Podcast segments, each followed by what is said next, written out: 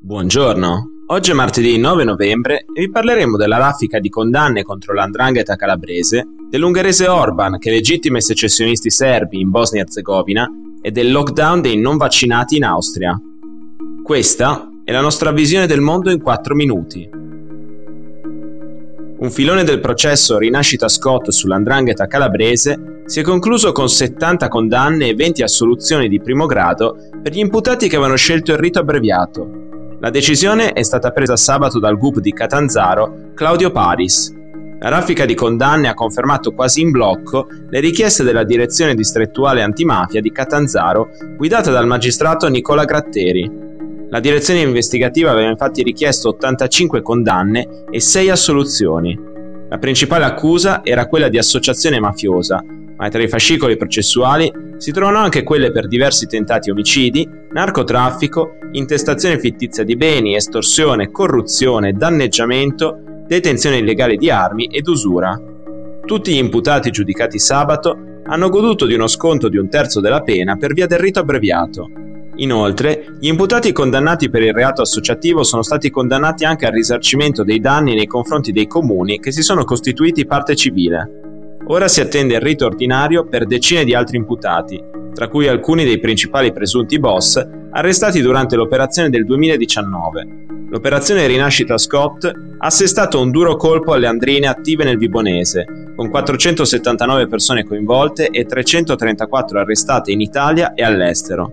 Tra loro si trovano politici, imprenditori, magistrati, liberi professionisti e membri delle forze dell'ordine, legate agli andranghetisti da riti associativi svolti in alcune logge della massoneria deviata. Citando le parole dell'ordinanza dei giudici, un coacervo di relazioni tra i boss dell'andrangheta e i vertici della massoneria che hanno permesso di inserire uomini compiacenti con la criminalità organizzata calabrese ai vertici di tribunali, strutture ospedaliere, forze armate e istituti bancari, dominando di fatto parte della Calabria.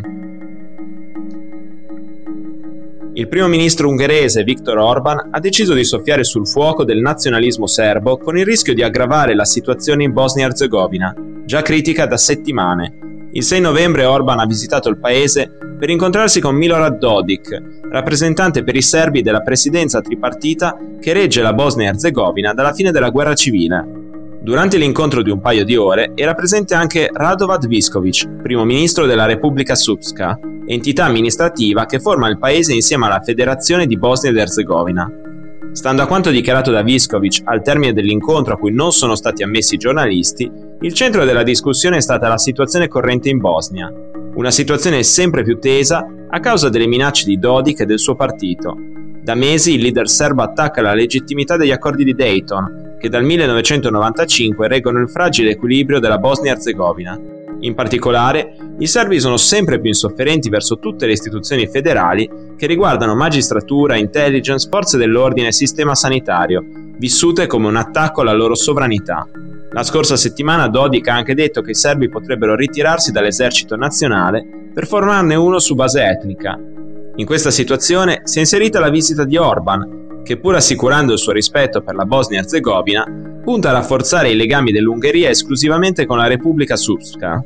Questa legittimazione delle volontà secessioniste serbe da una parte di un paese membro dell'Unione Europea arrivano dopo l'allarme lanciato dalle Nazioni Unite sul rischio escalation nel paese. Appena la settimana scorsa, l'alto rappresentante ONU per la Bosnia-Herzegovina, Christian Schmidt, parlava in un rapporto di minacce gravi per l'accordo di pace che regge il paese.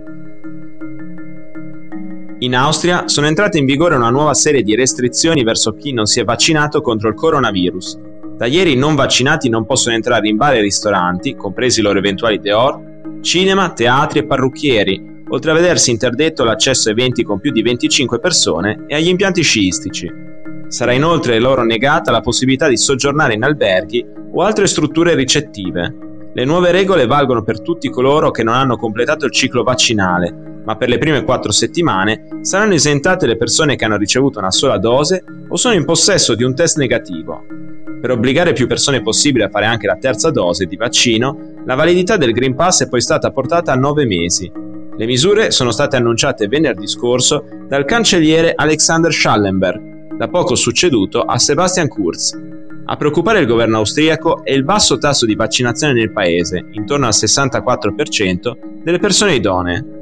A questo dato si accompagna un'impennata dei nuovi casi, che venerdì sono stati quasi 9.400 in un solo giorno, su una popolazione di poco meno di 9 milioni di abitanti. Per il cancelliere Schallenberg, la situazione pandemica in Austria è eccezionale e l'occupazione dei posti in terapia intensiva sta aumentando più rapidamente di quanto ci aspettassimo. Per oggi è tutto, dalla redazione di The Vision, a domani.